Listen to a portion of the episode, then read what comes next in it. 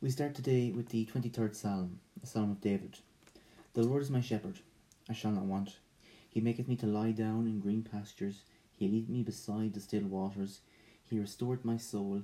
He leadeth me in the paths of righteousness for his name's sake. Yea, though I walk through the valley of the shadow of death, I will fear no evil, for thou art with me. Thy rod and thy staff, they comfort me. Thou preparest a table before me in the presence of mine enemies. Thou anointest my head with oil, my cup runneth over. Surely goodness and mercy shall follow me all the days of my life, and I will dwell in the house of the Lord forever. I ask you to please join me in prayer now. Lord God our Father, King of kings, Lord of lords, ruler of heaven and earth, blessed is your name.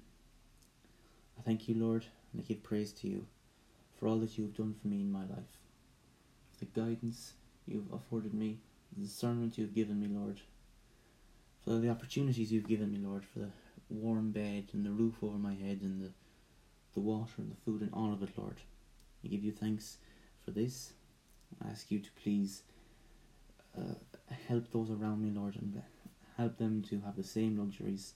Help my neighbours, and help my fellow man, help everyone else, Lord. Uh, at least help, at least help them have the same luxuries that I have been afforded, Lord.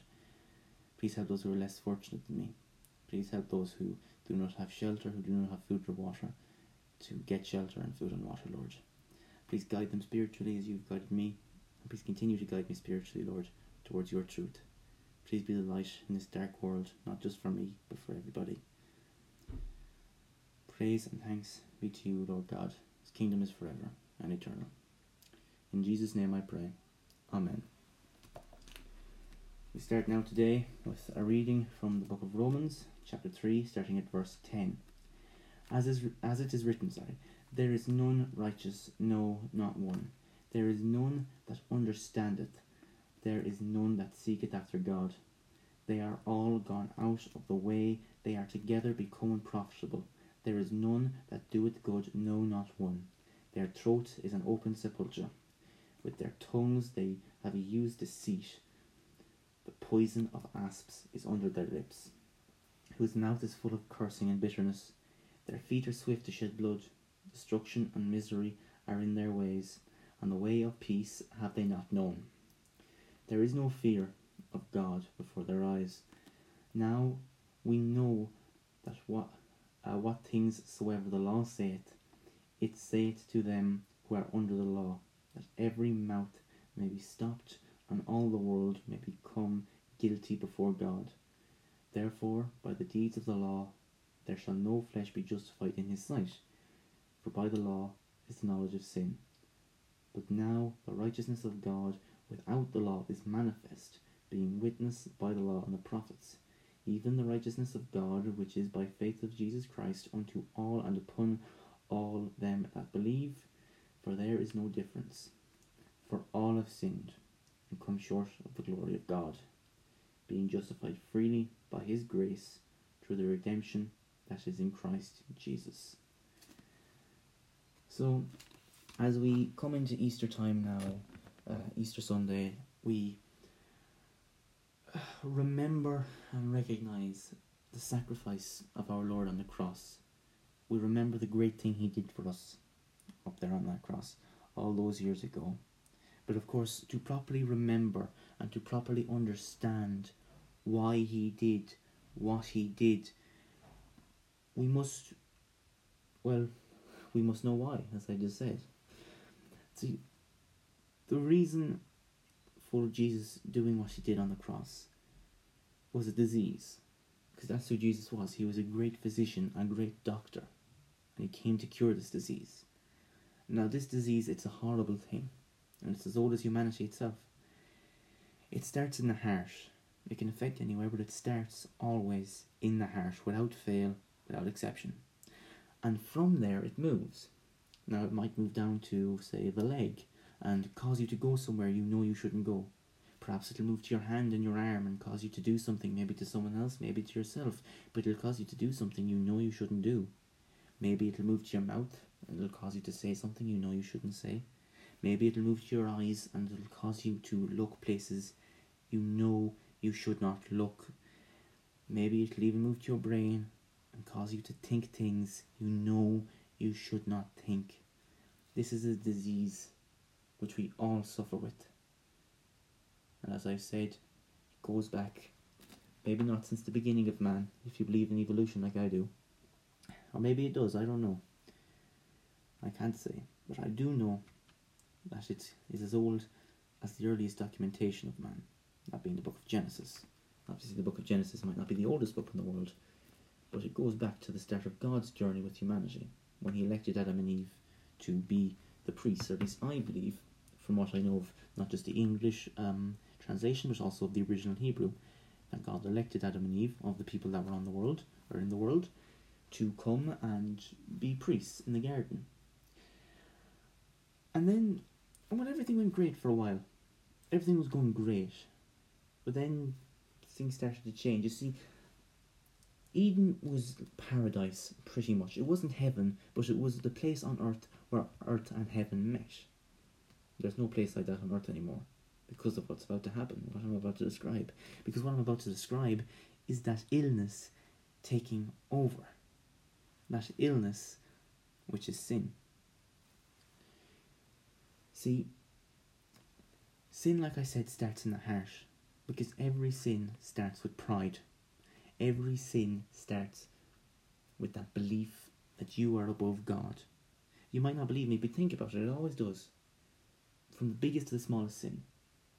The adulterer thinks that because their marriage is not giving them fulfillment, that they can go off and have sex or whatever with pretty much anyone they want, even though it goes against God's word. In that moment, their personal fulfillment is more important to them than God's will and God's word. Their personal fulfillment is number one in their lives at that moment. And it's the same with every other sin when you think about it. The same with every other sin. And it was the same with the sin in the Garden of Eden, which was, of course, to eat the fruit. Now, people don't know why the uh, tree was there. A lot of people get confused about why the tree was there. They think, okay, well, it was a sin. Sorry if you hear background noise, by the way, guys. There's nothing I can do about that. People think, well, if it's a sin to eat the fruit of this tree, why would God put the tree in the garden in the first place? My answer to uh, that question is this The sin was not eating the fruit, the sin was the decision to eat the fruit before God wanted them to. I believe it's the sin was eating the fruit. The sin was eating the fruit when they wanted. It was the fruit of the tree of knowledge of good and evil. Now, the world at this point was not an absolute amazing place all over, as a lot of people think it was. It was not this amazing place where there was no strife, there was no sadness. But at the very least, the Garden of Eden was like that. There was no strife, there was no sadness. But humanity, or at least the two elected members of humanity that God had chosen, Adam and Eve at this time, to be the priests in the garden, to be the gardeners, at this time God did not feel that they were ready for the knowledge that came with eating of the fruit of the tree of knowledge of good and evil. And now, looking back with hindsight, we see that he was right you might not believe that he was right. You might think, oh no, we, we were ready. We, we've got things pretty much sorted out now. Let me let me use a simple um, butterfly effect. It's called. It's, it's where a small thing can lead to big consequences. Basically, it's a simple progression of one thing to another. And I'm going to use one of the things that happens as a result of the fall of man to show you why it was a bad idea to eat the fruit. But first of all, just a bad idea because God said not to that's pretty much the basis for a lot of what we believe is because God said so. So whether the consequences are good or bad or not, well, they're always going to be bad because the wages of sin is death, obviously. But even if there was no consequences, when God says something, we listen. That's how it should work. But just as a result of why, or as an example, sorry, of why we should listen to God, let's look at the results of what happens when we don't. So, on the day that Adam and Eve ate the fruit, What was a stone? Simple. It was a small thing you'd find on the ground. Maybe you'd use it to make a path. Maybe you use it to make something else. Maybe you get a really big one and carve it into something. I don't know what they were used for at the time, but they were just sort of there. But then, after the fall, those stones became something else. Became weapons. You'd take a stone, you'd throw it at something to kill it. Maybe you were hunting. Maybe it was another person. Now, eventually, the stones became spears. That was the next thing in the line of progression. We started throwing spears. And then those spears, they became swords. They were no longer projectiles anymore. But then they went back to projectiles because after the sword came the trebuchet, or the catapult. Now, after the catapult came the cannon. After the cannon came the gun. After the gun came the bomb. And then the bomb became so powerful it could wipe out an entire city. There have been two instances in humanity's history, as far as I'm aware, where two separate cities have been wiped off the face of the earth completely. And both times were because of sin. The first time was Sodom and Gomorrah.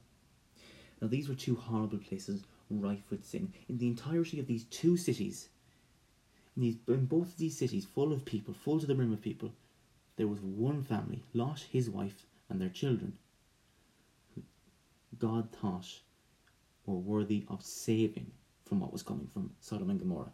That's how bad these places were. And so he saves them from it and then he destroys them because that's how bad the sin was. And then later on, now that's that's an example of God's judgment over sin. Later on, during World War II, the sin of man has led to wars. And now this is one of the biggest wars. In fact, I think it might be the biggest war humanity has ever seen. So many millions of people are dead. You've got the Holocaust uh, going on. There's all these different things happening. People want the war to end. And so they get one of these, no, they get three of these powerful bombs. And they only get to drop two of them. That's something that a lot of people might not know. There was originally meant to be three bombs dropped in Japan, but Japan surrendered before America could drop the third one. Which means that humanity, but a lifetime ago at this stage, was at the stage where they could wipe three cities off the face of the earth in the span of about a week.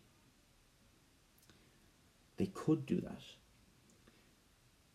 It was only two cities at the end of the day, which still two cities too many. And we see here again this thing of pride, pride being the root of all sins. Pride being the thing where you say, I'm above God, I know best. Where God wiped out two cities because of their sin, humanity wanted to wipe out three as a result of its own sin. Both times was, a, was as a result of sin. And it was the sin of pride that led to it. It was people saying, I know best. It was people saying, I come first. It was people putting themselves above God rather than putting God first. When one person in a garden said, I'm not waiting for God's time, I'm doing it in my time. I'm having this fruit now, I'm getting this knowledge now. When one person in the garden said, Why shouldn't I be like God? It led to four cities over time being wiped off the face of the earth. That's how serious sin is. That's what Christ died to save us from. And going going back to Christ's death, people people even when talking about Christ's death, pride can seep in. You hear it all the time. Jesus died because he believed that you deserved it. No, he didn't. That's not the message of the gospel. That's not the message of the Bible at all. Anyone can die for someone if they believe that person is worth dying for. That's not special. I could do that, possibly. I don't know, I'm a coward. Maybe I could, maybe I couldn't. But that's not special. Anyone can die for someone that deserves them to die for them, right? But so great was and is the love of Christ, the love of God. He died for the ones he loved, for the entirety of the planet, despite the fact that they did not deserve it. That's how loving God is. To die for someone that you believe deserves it, to die for someone that is worth dying for, that's a loving act. That's true. But it has nothing on the love that has to go into dying for someone who doesn't deserve it, who's not worth it. That's what Christ did on the cross. And we know as well, when we look at Christ, when we look at his time in the Garden of Gethsemane, he was terrified. Let's not pretend, let's not act like he was some big stoic hero. He was clearly terrified. He was mortified. He knew what was coming. He knew he was going to be horribly abused for a day, whipped and so on, for however long, a day or less or more, I don't know, only to end off being nailed to a cross and being left up there to die and barely be able to breathe for about three hours. He knew all that was coming. He was so stressed out. He sweated blood. Now that's a real thing that can happen. It's a phenomenon. It's when you're so stressed out. I forget the name of it. Um, it's but it's an observed thing. When you're extremely, extremely stressed out, it's possible on some occasion to sweat blood. That's what happened to Jesus. He was so incredibly stressed out he was so incredibly terrified and afraid of what was coming, he sweat blood. That's how much stress he had in him. And in that moment of stress and despair and desperation, he was able to say, Lord, your will be done, not mine. He said, Father, your will be done, not mine. Might be a better way of putting it than Lord. Because, of course, Jesus is God. But God the Son in this moment of agony, despair, desperation, looked to God the Father. God looked to God and said, Your will be done, not mine, in this time of horrible desperation. But humanity, in the best time and place in human history, the Garden of Eden, where heaven and earth met,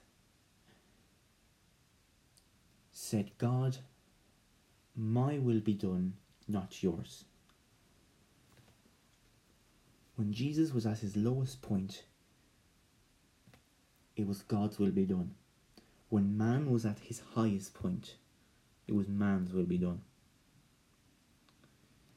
And again, we can see the love of Christ in, in him sweating blood. God humbled himself to the point of man he lowered himself, degraded himself to the point of being a human, to the point where he was afflicted by things like this, by stress, by anxiety, by pain, by this medical phenomenon. He loved us so much, even though we don't deserve it. He loved us so much that he put himself in that position. And man, man loves himself so much that he tries to put himself in the position of God. The difference is when God humbles himself to man, he can do it because he's God and he can do anything. When man tries to exalt himself to God, he will only fail because he's man, he's flawed, he's weak, he cannot do it. We see this with the Tower of Babel. Man tried to make this monument to how great they were. They tried to make this amazing big thing to show, yes, we're the best and God struck it down like it was nothing. Man has spent his history trying to exalt himself above God, only to face the consequences of it. It was man exalting himself above God that led to the problems of today, that led to the sin of today, to this great disease, this horrible disease that affects us all. It was man that killed God, ultimately. Although, well, man killed Jesus, of course, he rose from the dead again. You must remember that. That's an important part of the Easter tradition as well. But man's sin, from taking of the fruit in the garden to whatever on earth the last sin is going to be before the end of the universe, all of those put Christ on the cross but none of them, none of those sins kept him there. No nail made by man could keep Christ on the cross. No sin committed by man could keep Christ on the cross. Nothing man could ever do could keep Christ on that cross. What kept Christ on the cross was love. Not because we deserved it, but despite the fact that we didn't. That's something we must understand about ourselves and about God. God does not love you for who you are, He loves you despite who you are. And that is what we remember on Easter. We remember how horrible we are and how amazing God is. We remember the great things He's done for us. We remember the horrible things we've done for ourselves while trying to be Him. We remember that when we do things the way God wants, we can have paradise, we can have Eden, we could have all these different things. But when we do things the way we want, cities get wiped out. And sin is this. You remember I said it attacks the heart first. That's an important part of sin. And of course, I speak metaphorically. I speak metaphorically when I say the brain and the heart. I really mean the intelligence, which is represented by the brain, and the personality, which is represented by the heart. And we know this from this is a a, a biblical um, metaphor when Jesus says it doesn't really matter what you eat because what you eat comes into you. What matters is what you say because what you say comes out of you. It comes from your heart. What you say doesn't actually come from your heart in a biological or literal sense, but it comes from your heart because it comes from your personality. It comes from who you are and what you want and what you desire. And in that way, it comes from the heart, metaphorically. So remember that when I say what I'm about to say. Sin does not attack the brain first, on purpose. It, it could, very easily. I mean, that's where, realistically speaking, that's where the consciousness is held, right? But that's also where the intelligence is. Sin does not attack your intelligence first, because your intelligence, if you know the gospel, will say, okay, let's look at this rationally. Let's use logic here. I could do this thing, but sure, it'll give me nothing good. It'll only give me damnation. Or, or, I could stay following God and get to heaven. So your logic would say, stick, follow, stick to following God. And so the devil, he knows this, so he doesn't attack your brain with sin. He doesn't attack your mind with sin. Maybe he does eventually, but he starts somewhere else. He doesn't start in the brain, because if it starts in the brain, it'll end in the brain. He starts with the heart, because that's who you are as a person, is your heart. That's where your desires are. That's where your wishes and your will is. He attacks the person, he attacks the personality, not the intelligence. And this is how we've seen so many amazingly clever people fall to sin. Look at Solomon, the wisest man who ever lived. The wisest man who ever lived was an adulterer. He had many wives. It's polygamy, it's adultery, whatever you want to call it, it's sin. This great sin was such a defining feature. Two defining features of his life was his wisdom and his sin because while he was a man of an incredible intelligence, his heart was the same as everyone else's. If the sin had attacked his intelligence, it would have ended there, and he would never have sinned. But it didn't attack his intelligence, it attacked his heart. And so he followed his heart's desires. He followed his heart. The heart is where sin comes from in our bodies. It's where it goes first, it's where it spreads out everywhere else. The heart gets corrupted first, and then it corrupts everything else. And that is how we sin. It doesn't matter how smart you are. You're not an idiot because you fell to sin. Everyone falls to sin. It doesn't matter how smart or stupid you are. It's going to happen to you. Whether you like it or not, and it has happened to you. It doesn't mean you're an idiot. It means you're human. How ironic it is that in our search for knowledge, the knowledge we gained could not protect us from sin. We ate from the tree of knowledge of good and evil, and that knowledge has done nothing but damn us. That knowledge has led to some amazing things, sure. Human knowledge has led to amazing led to amazing technologies and wonders. Human knowledge led to the creation of the bulletproof shield to pr- uh, protect us against guns, which human knowledge also created. Human knowledge led to the creation of, um, I don't know, nuclear fallout shelters to again protect from the nukes that human knowledge created. Human knowledge has helped us adapt in a world that fell because of human knowledge or humans' pursuit of knowledge. It's helped us adapt to the immediate worldly threats. It has not in any way helped us fight off sin. It can help us fight off the death here on earth. It cannot help us fight off the second death, and that is why sin is the greatest disease. Any disease can kill you here on earth, but none can cause you to go to hell. No disease on earth can damn you except sin. Sin, which as a disease can lead to death on earth through things like murder. That's a sin.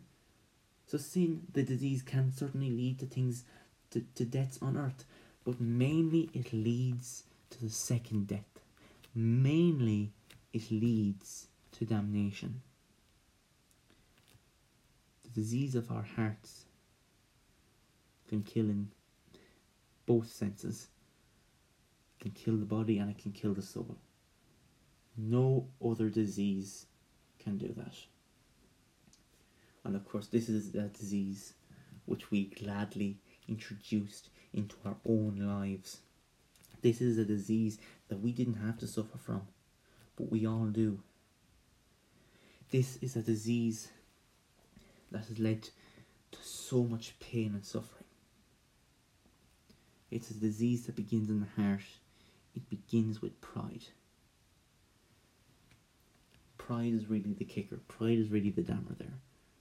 Pride made one person say, Why should I wait until God is ready for me to have this fruit and this knowledge? Why shouldn't I have this knowledge now? Why shouldn't I be above God now or equal to God now? Why shouldn't I have this now? I am more important than God in my life, therefore I put him first. One person, Eve, taught that. Eve believed in that moment she knew best and not God. And so did Adam when it came time for him to eat of the fruit. And those that one person or those two people, however you want to look at it, thinking for those few moments in time, I want to be equal to God I want to be greater, I want to be number one, has led to every war, every murder, every adult, every adulterer, every bit of adultery. Said to all of it. That one simple act of defiance has led to everything else that's wrong with the world.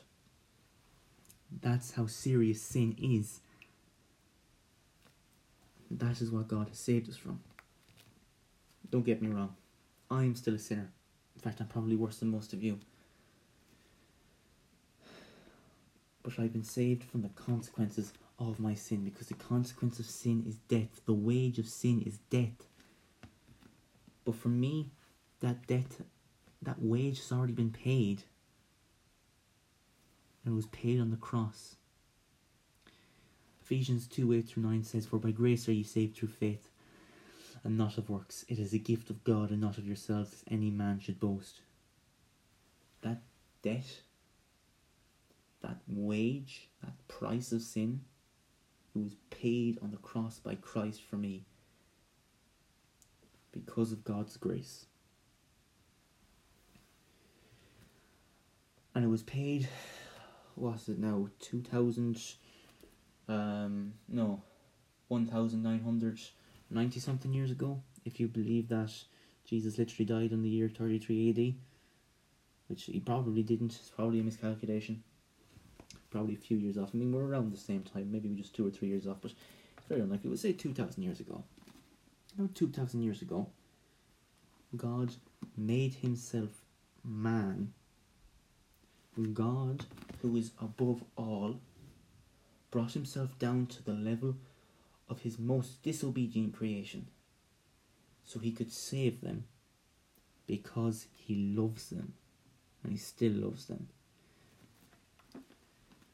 While we are still sinners, Christ died for us. And that is the message of the gospel. It is one of the most important ones. Though I don't like to claim that any one thing is the message of the gospel because there's so much in it that's important and that makes it up. But that is one of the most important things, and we must remember it. We forget that, we forget the whole thing.